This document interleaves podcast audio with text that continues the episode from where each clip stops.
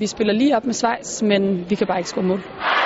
Ny kamp, men samme problem. Vi har enormt mange chancer, men vi brænder de fleste af dem. De danske hockeypiger tabte lørdag endnu en gang ved B E M, og endnu en gang kostede brændte chancer dyrt. Jeg tror måske lidt, det er fordi vi brænder første, måske anden, tredje skud på mål, som er nogle hundrede procent chancer, og så sidder det op i hovederne på os. Så tror vi simpelthen ikke på, at vi kan få bolden ind over stregen, selvom vi har gjort det masser af gange og ved, at vi godt kan.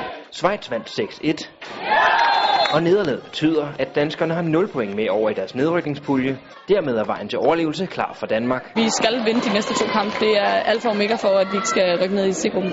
I første kamp gælder det Rusland, og trods de mange brændte chancer, er pigerne stadig ved godt mod. Jeg tror helt klart, at vi kan vinde den her kamp. Og nu skal vi også vise alle de tilskuere, der nu kommer ud, at vi godt kan. Så jeg glæder mig til det.